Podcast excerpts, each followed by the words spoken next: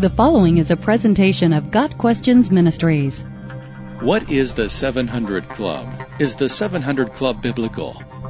The Christian Broadcasting Network's flagship television program, The 700 Club, is a talk show combining news, social commentary, human interest interviews, and responses to questions and prayer requests received by phone or email.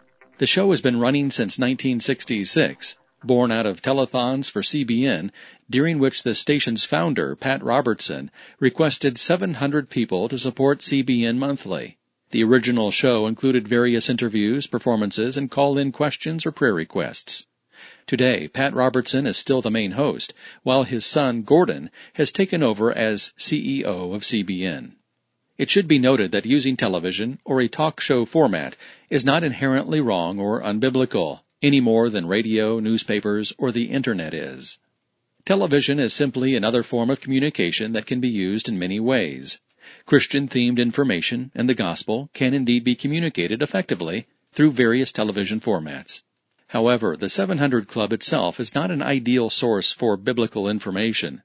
Pat Robertson has become well known for his comments about natural disasters, 9-11, homosexuals, and many other hot topics.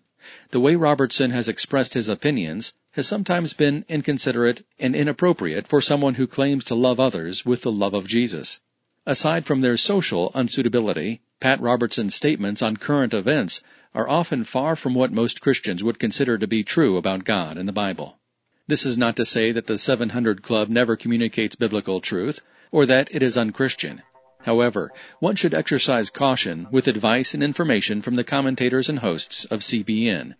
We are all fallible, and all information should be checked according to Scripture. Some sources of information should be considered less reliable than others, and the 700 Club is one of those sources.